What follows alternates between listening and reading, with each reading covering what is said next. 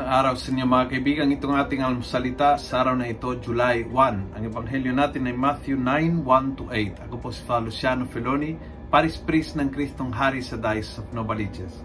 Sabi ng ebanghelyo, Jesus got back into the boat, crossed the lake, and came to his hometown. Here they brought to him a paralyzed man lying on a bed.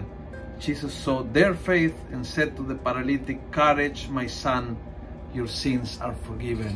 Pwede siguro sabihin ng tao, eh, yung paa ko may problema.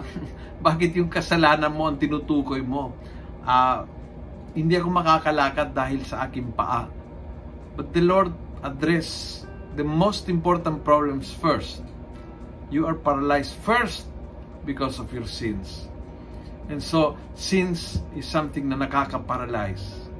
Um, alam po natin na hindi dahil nakasala, hindi po ito parusa. No, no?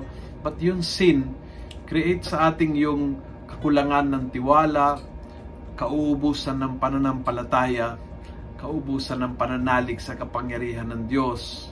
Lumul, uh, parang lumulubog tayo sa sariling kalungkutan. And all these are bunga ng kasalanan.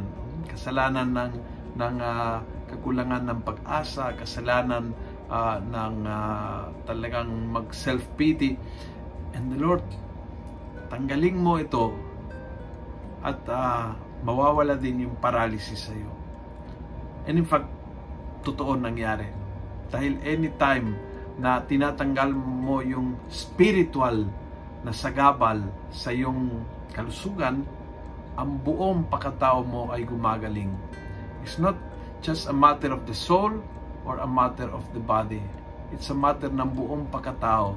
Kaya ho, pag tinutukoy mo ang kasalanan, and if you really, really want to experience joy, deep happiness, sense of purpose, uh, malalim na kalayaan, alisin mo yung kasalanan and you will see ang buong pagkatao ay gagaling.